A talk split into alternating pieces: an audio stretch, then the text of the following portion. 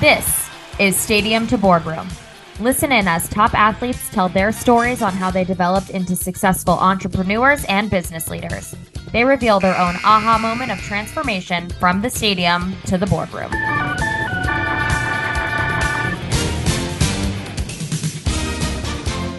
Hello, America. I'm Robert Reiss, and I am with my all-star co-host, Len Green. How you doing, Robert? And welcome to Stadium to Boardroom. This is the only show in America where we speak with athletes who transferred their success into business and enterprise. We're here today with Graham Weaver. How are you, Graham? I'm doing great. Excited to be here. And we're excited to have you because Graham We'll talk about his athletics, but right now he is founder and CEO of Alpine Investors. And, you know, this is, we love interviewing great company CEOs, and you have turned this into a truly great company. Talk about what's unique about Alpine Investors. So I uh, I've been in private equity 29 years and running Alpine for 23 of those, and um, we around we we we started off really slow and i was i was 28 when i started the firm so it took me a while to kind of get my footing and learn the, really learn the business and and and learn how to how to be good at this business but um you know I'd, I'd i'd say you know around the time of the great recession we had to reevaluate a lot of things and really kind of took our business down to the stud so to speak i hired an executive coach and really started thinking of myself as a CEO of a business as opposed to someone who just ran around doing deals, which I think is the identity that a lot of people in my business have, private equity. You know, uh, they're first and foremost, you know, deal people as opposed to executives. And I, I really made that um, that I did shift in my identity uh, and started thinking of myself as running a real business and myself as a CEO. And that that was really the turning point. Um, and then from that, a lot of really important changes happened but a big one was we we realized I realized at some point in that process, and we can talk more about it. That you know, really, the most important thing that we do is is is hire great talent. And so I really started focusing my energy and my priorities and our firm's energy and firm's priorities on hiring the best people at our firm and then at our portfolio companies. And that was really the beginning of what has turned out to be a, a turning point and and and we sort of took off from there. And, and Graham, okay, so now you, you you've moved ahead to the point where a great team instead of just a great individual, which is a something that's that a lot of CEOs never reach. Okay, but but then you also wrestled and, and you on the rowing team. What did you learn from those experiences? So um, yeah, I, I, grew up in a blue collar town. It was a suburb of Toledo, Ohio, which is you know rust a Rust Belt town. Um, supplying automotive uh, parts mostly to to Detroit, and wrestling was a was a big sport there. You know, a lot of that that Midwest quarter, Pennsylvania, Iowa, Ohio. Those are Iowa, big, yeah, yeah, Iowa. How big big wrestling uh, um, states, and you know, wrestling's hard. I mean, it's it's a very hard sport. You're basically on the mat with someone who, you know, you want to you're, you're in combat. You know, and um, I was I was pretty decent at it, and I and I uh, I I learned a lot in terms of just the intensity and the discipline. But really, the thing I learned the most was um, I I failed, you know, and my um, my junior year, I was the number one ranked wrestler in our in our uh, league, and I was facing off against the, the, number two wrestler, and I lost, and it was a, a close match it was a last second kind of contested call out of bounds. um, and and I quit. And I like I was so upset I I never wrestled again. And and that like haunted me. I I just was like uh, for the next for the rest of that year and the following year, I just I just I just realized like that wasn't the identity I wanted to have as someone who quits when it's hard. And um and that that that turned out to be like the big probably one of the biggest turning points for me because then I went to college and I rowed crew. And I don't know if you want me to dive into that or not, Len, um, or, or yeah. you just wanted to stick with wrestling. I want to. I want to ask you a question about that. So, uh, yeah, in crew, you were actually, you know, cut both freshman and sophomore year, right? but then Yeah. you stuck with it. So you, it sounds like you learned the lesson from wrestling. You became captain. Yeah, yeah. So what happened is um, I showed up the first day, and like seventy other young uh, freshmen boys. I, I went to Princeton, um, went out for the, the the rowing team, you know, and we're all filling this room, and everyone, you know, you you were like you could walk on, and not surprisingly, I wasn't very good. I didn't. I had never been in a boat before. I didn't even know that they went backwards, you know. So uh, I, I I was um, I wasn't very good and they the coach after some period of time the coach would post the two boats that we had on the freshman team i wasn't in one of those boats so the coach said okay you're going to be a land anyone who's not in those boats which by the way was almost everybody there's only 16 guys in those two boats. He said okay you're a land warrior which means you're going to train on land which meant uh, the Concept 2 a rowing machine. That's what that meant. So the next morning after the cuts i did all the math and the women's team had their cuts and the heavyweight team had their cuts. I rowed lightweight. So I'm thinking, okay, there's probably like 60 people who are going to be land warriors. And the first class starts at 9 a.m. And I did like all this mental math about how many people would want the ergs and, and the rowing machine. So I, I convinced myself I needed to be in the boathouse at 5:30 a.m. to make sure I got a, a rowing machine. Well, it turned out everyone got the joke that when they say you're a land warrior, that means you're cut. You know, it doesn't mean there's this big training. So no one showed up of those 60 people. I was the only one. I didn't need to show up at 5:30 to get the rowing machine. I mean, I could I didn't have to show up at all. Like no one and and so I started rowing on the rowing machine and I did that pretty much every morning for my freshman year before class and sometimes in the afternoon. And as you would expect, my time started to get better and better and better. And you know, so by my sophomore year I had a really good time, but I still was a horrible rower. I didn't make a boat that year. And by my junior year, I had one of the top times in the nation uh, I, and I, I, didn't make the first boat. I made the second boat that year. And then I was elected captain my senior year. By this point, I had the number one, for a short period of time, I had the number one erg time on the Concept 2 rowing machine for 2,000 meters in, in the country. And then I was elected captain and, and we won nationals. But the part that tracks back to wrestling was every single day that I woke up that day, I wrote at the, I had this like green uh, notebook, like a spiral notebook, and I wrote, I am you know the best rower in the US and I am never going to quit. Like I am never going to quit. I wrote that every single day in my journal and had I not had the experience in wrestling and quitting and realizing how much I um, regretted that, I think I would have I would have quit. I mean there were 35 times I would have quit. Uh, but um, obviously the story had a really happy ending. And of course that must then translate into the real business world because not every deal you're going to do is going to work. And you've got to be able to say, hey, okay, time is my most important asset. So therefore, if, if this doesn't work, I got to move on to something else. And that, yet I've got to motivate the, the people around me because I can't do it all by myself anymore. Yeah. Yeah, and, and like I don't know, I don't know what it is about me. It seems like things take me a little longer. you know, like it took me a while to get good at rowing, and it took me a while to get good at my business. So, like I started my company in my dorm room in uh in in business school at Stanford. I bought a business using credit cards, and I lost money on my first five of my first eight deals.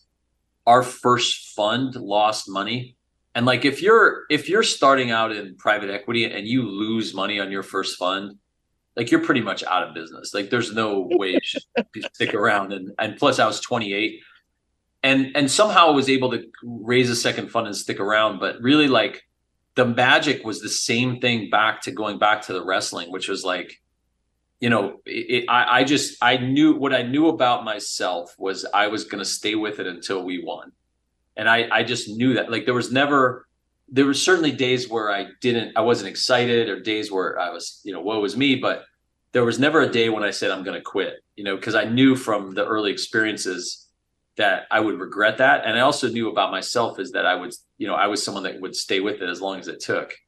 To give you just to give you an idea though we lost money on our first fund. It was 14 years into starting Alpine before I actually really thought with confidence like we were going to stay in business. I mean, it was 14 years before I was like, okay, we have a real franchise, you know, a real business. and it was 18 years before we had success in a way that anyone externally would say, okay, you're you all are really you know doing great. You know that that was 18 years, so uh, it, it it took a long long time. We are about to take a break, and when we come back, we're going to be talking with Graham Weaver on the Stadium to Boardroom show, and we're going to ask him with all of his experiences, with all of the challenges, and his his fortuitiveness is that the right word? To follow through what does success mean? So back in a few.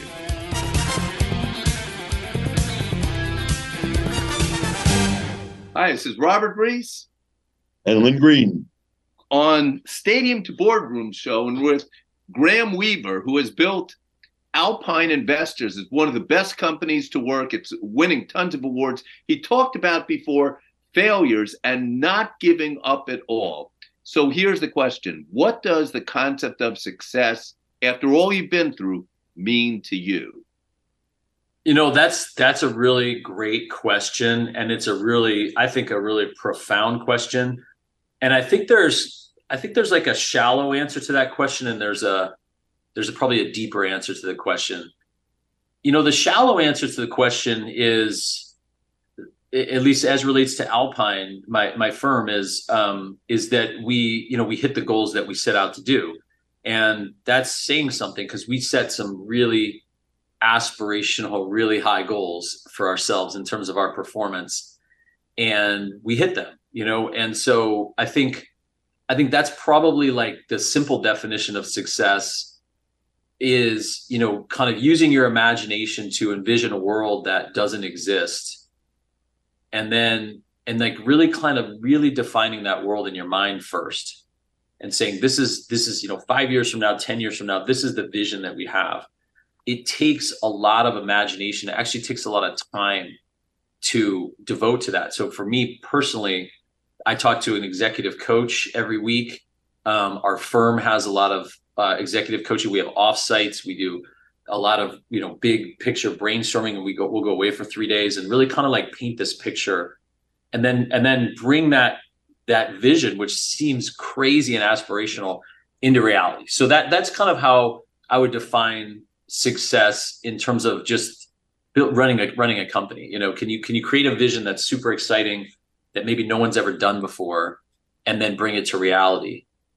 The the deeper answer of what defines success is is a little harder um, because you know it's it's something like that expression you know be careful what you wish for because because it may be yours someday and then and then what you know? And and i think when you get to the end and you've actually hit some of the goals you've set you start to realize that you know success is a little deeper than than just that you know and it's really like are you are you happy with yourself you know? Are you are you um you know do you do you uh you know are do you feel do you feel good about who who you've become and and the the, the lives you've impacted and you know how you've shown up in the world and and and you know what's meaningful to you? And and i think i think that's probably been a lot more of my answer as as i've gotten older is more about you know, have have I been happy with the way I've treated people, with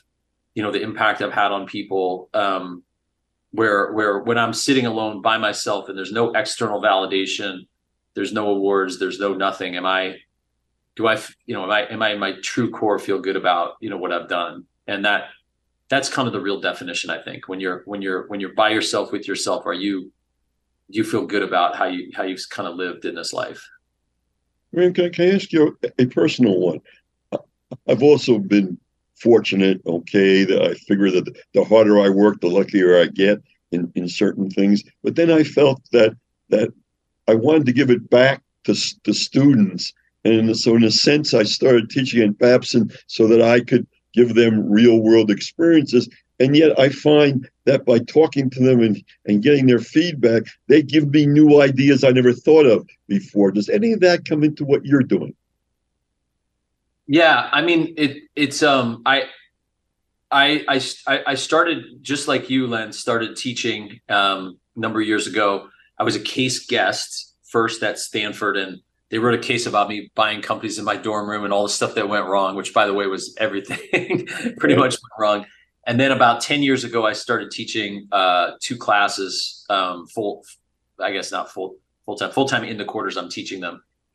And, uh, and like, you know, one of the, one time, sometime this, uh, one of the students said to me, said, Oh, you know, Graham, it's really nice of you to come to, you know, back to Stanford and quote, give back. You know, it's really, it's really nice that you're sharing your time and you know you know maybe you're not getting paid the same you would running alpine but it's nice of you to do. And i was like look there's a hundred people maybe a thousand people that would love this job and would are standing in line. And i don't think about it as giving back. I think about it as like i'm so blessed to have the opportunity to be with the students and sharing that this whole journey we go on together with them I feel like I need to earn my spot there, like every single class, every little mini five minute lecture, every guest who comes to class. I mean, I feel like I have to, uh, I have to earn it, you know, and I have, and, and these students are using one of their electives to take my class. And, you know, I, I, I have to have this be something that's going to be really meaningful for them. And, and I could talk a little bit about that too, because I've changed my definition also of what's I think what's meaningful to them too. Could you just expand a little bit more? Yeah. Yeah, so I started my classes on entrepreneurship, and or, I, again, two, yeah, two different classes, but the one the one that I'm probably best known for is on entrepreneurship, and um, so so you know the first few years I taught, first of all, I didn't know how to teach or anything, so I'm like literally figuring out, okay, this student is bombing this role play and I got to move on or do I stay with them or you know I, I didn't I had to learn all that stuff first. But I was really teaching the X's and O's of entrepreneurship. This is how you hire this is how you fire this is how you fundraise and doing this through a case method.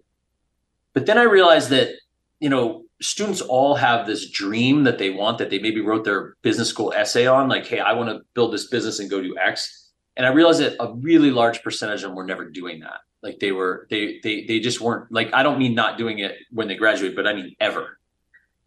So that's really where i shifted my content and my classes like hey what's holding you back from this thing that you really want to do? You got one life you're going to have one shot. And you know what are the limiting beliefs that are holding you back? What are the what are the what are the fears you have? What's the mindset that you have that's keeping you from this thing that you really want to do because i don't care what you do it doesn't matter to me what you do but you have articulated to me your dream about what you want so how do we get you going in that direction? And that's become a bigger part of my class now and that's probably the thing that students actually get the most of if i'm being really honest. Yeah uh, uh, uh in fact i'll show you this sometime okay? It, it, it, this idea of getting into Babson was so difficult. They said you're 250th person on the uh, uh, on the list. You haven't got a PhD. You haven't taught before. You haven't anything published. How do you think you can ever teach? And I said, well, because I'm going to do it differently. I'm actually going to share my ideas and, and thoughts and challenge them with no books and no tests. Yeah, it's it, that's it, awesome. It, it is awesome. How long have you been teaching, Len? Well, I've been teaching 22 years part time up there at Babson, but I've been fired three times because I get in trouble with them because they say, hey, you have to have business plans. And I say, nah, I don't have business plans because it'll change the day you go into business. And they challenge me on that. And I say, okay, tell you what, put it on toilet paper. So when you do start a business and, you know, at least it would be, be, be useful. And somehow or other, PhDs don't have sense of humor. That's great. That's a great story. So I want to, and I want I want to shift to ask. You spoke a lot about what you learned in wrestling and rowing, and you've had a great success where you obviously carry your people-centric business as, and I know what it means to to win that award. It's a big thing of best places to work, and so what are the similarities or differences between sports and business? If you could boil it down, Graham. Yeah, that's a great question. Um, I mean, the the first thing that comes to mind is that there are a lot of. Um, you, you said what are the similarities and differences, right? Mm-hmm. Yep. Yeah. Yes. Is is is to think like is to actually I, I try to focus a lot on the similarities. Um, so this is this is what it would be easy to say that uh, are the differences. It would be easy to say that in sports you have this super clear goal. It's really clear. You win or you lose. You know, you have a date, you have a deadline, you have a you have a scorecard, um, and and it's and it's really it's a really like um, very very clear outcomes that you're shooting for and there's measurements along the way that could be your your speed your erg times your um, you know whatever your your your uh, your scores your, your your your race times whatever that is. And so you're making progress. So so it's kind of like the purest form of goal setting uh, that there is.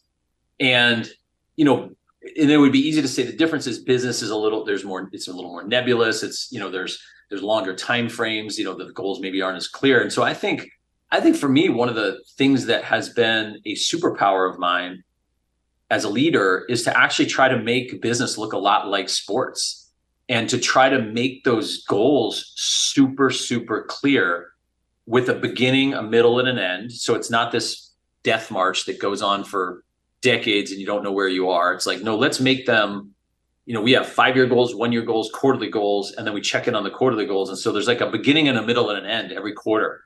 It's kind of like we have our own Super Bowl every single quarter, and we're tracking progress toward it. People know exactly what their role is to uh, toward that um, toward that five year goal, but they know what they're supposed to do this week, month, quarter, and we know who's accountable. Um, we know what the date, the deadline, the deliverable is, and so I, I don't mean it to sound like really wonky, like we're not you know we're not like you know we don't have these big message boards with okrs and all this stuff but but I think the more you can translate business into having super clear goals, the better because people are just wired for that. You know, it's it's it's it's energizing. It's energizing to know exactly where the finish line is and where you are and how you're doing and what your job is. And so I'd say that's been a superpower for me running Alpine is to to try to make it look a lot more like the sports um, goal setting. When you hire somebody, are you hiring them because you think they're going to produce results? Or are you hiring them because they fit into the team concept and they're going to be part of the rowing team or okay, et cetera?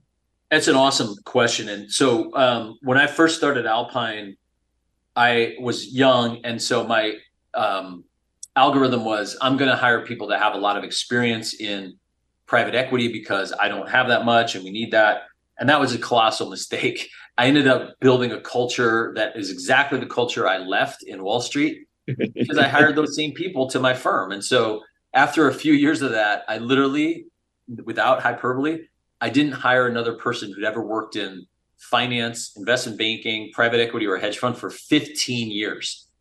Um, and the guy who I hired after that was we always make fun of him because he he broke the seal. But but for 15 years, I, and I said so so we we have this expression that we hire for attributes, not experience. So we hire for who someone is, their their willpower, their will to win, their grit, their um, intellect, their um, you know kindness, their uh, just their their character. You know, we're hiring for that because I can teach somebody private equity. I can't teach them those attributes. I can't teach them their character, and so it creates um, two things: one, a way better culture where people are excited to be here. People like working together. They're nice people. Um, we didn't take the you know the Wall Street culture here. But the second thing is these people have no ceilings. You know, they're they're these are crazy high attribute people, and once they get the experience, I mean, their their learning curves just continue for in some cases decades, including my own. You know, and so it, it, it it's been a bigger investment to do that. We have way more training. You know, we, I mean, we're on like we're on campus right now, hiring. We're talking to uh, juniors in college who will start their junior internship in 2024 with us. They'll be full time in 2025. They'll be trained in 2027. you know, like that's the kind of like it, it's fun to say hire for attributes, but that's actually what it looks like. We're in 2023 hiring for people that'll be fully trained in 2027 you know that's actually what that looks like but it's been it's been phenomenal robert so is it okay if i ask one more question one more len the, the, the people that we have come in to, to my class. Okay, we always ask them the same question because the students don't. It, it takes a, almost a whole semester of everybody saying the same thing for for, for to sink in. I ask them, "Is there work-life balance?" If I So- asked you the same question, Yeah, it, it- that that's gosh, you, you you all are asking awesome questions. Another really great question. So, um, in my in my class, like I, I have a student. I had this I had this call with a student maybe like a couple weeks ago, and the student was deciding if if uh, he wanted to start a, a company, and he said one of his first questions was, you know, well, am I going to have work life balance as an entrepreneur? And I say, if that's your first question about being an entrepreneur, I probably wouldn't become one, you know, because that's probably not the thing you're solving for as your first priority. Because, you know, in the early days, your your journey, your whatever you're building is so fragile. I mean, you blow on it a little too hard and it'll come crumbling down. And you have to be ready to have that be your priority. Um, and that doesn't mean you can't, you know, for me, I mean, I was, I- you know, when I was in town, I tried to be home at six for dinner, went to my kids' games and things, but there were also times when you know, business needed me and I was there and I had to make it work. Or we we literally would have gone out of business like 12 different times. So so I, I think I, I think over the course of your lifetime, you can have it all. I really do. I just don't think you can have it all at the same time. So hmm. like there was a period of my time when all I had three young kids, my business was very, very fragile. And that was it. That was all I did. I did my business and hung out with my kids and like I kind of drew a line after that. And now my business is a little bit more um, anti-fragile, to use Nicholas Taleb's term. And so, you know, I, I'm able to teach at Stanford. I write a blog. I'm on social media. I do. I, I'm able to do other things. And my kids are a little older. And you know, so I think you can have everything in your life over over the long period of life, but just while you're in the early stages of starting your business, I think that has to be your your top priority. Glad you asked that, Len. What a great question. If someone wants to find out about Alpine investors and possibly work there, where they could actually start working in maybe 2037 or something, what's the website? yeah, we're uh, alpineinvestors.com. I should have guessed that. Well, anyway, I want to tell you, Graham, what a pleasure it is having you on Stadium to Boardroom. It, it's been phenomenal. I've really enjoyed it. What a, what an awesome uh, idea for a podcast. It makes all the sense in the world, and I I love that you're making that connection because I really think there is one, and uh, I'm honored to to have been a part of it. And I have one final thing to say. Everyone, if you want to succeed, have a green spiral book. And that may tie into Len Green, who knows? But the green spiral book, like Graham had, and write in it, I am the best and I will never quit. Because that's what it takes. You will hit adversity, you will hit the speed bumps. And as we know, hidden behind the greatest obstacles in life are even greater treasures. I love that. That's a great way to end.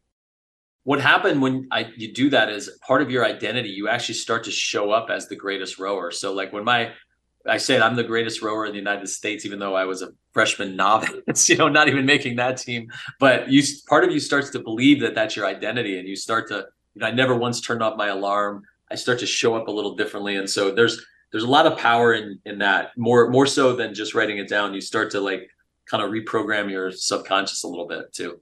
And, and, and Graham, just to, to finish, okay, believe it or not, every one of the people who have been on before you, when I asked them what their greatest attribute was, they said it's confidence. The it just, just just give me the ball, give me the, the problem, give me the challenge, and that's what I like most. Okay, and it just it fits right in. Well, you were one of the best ones we've had so far. Thank you very much.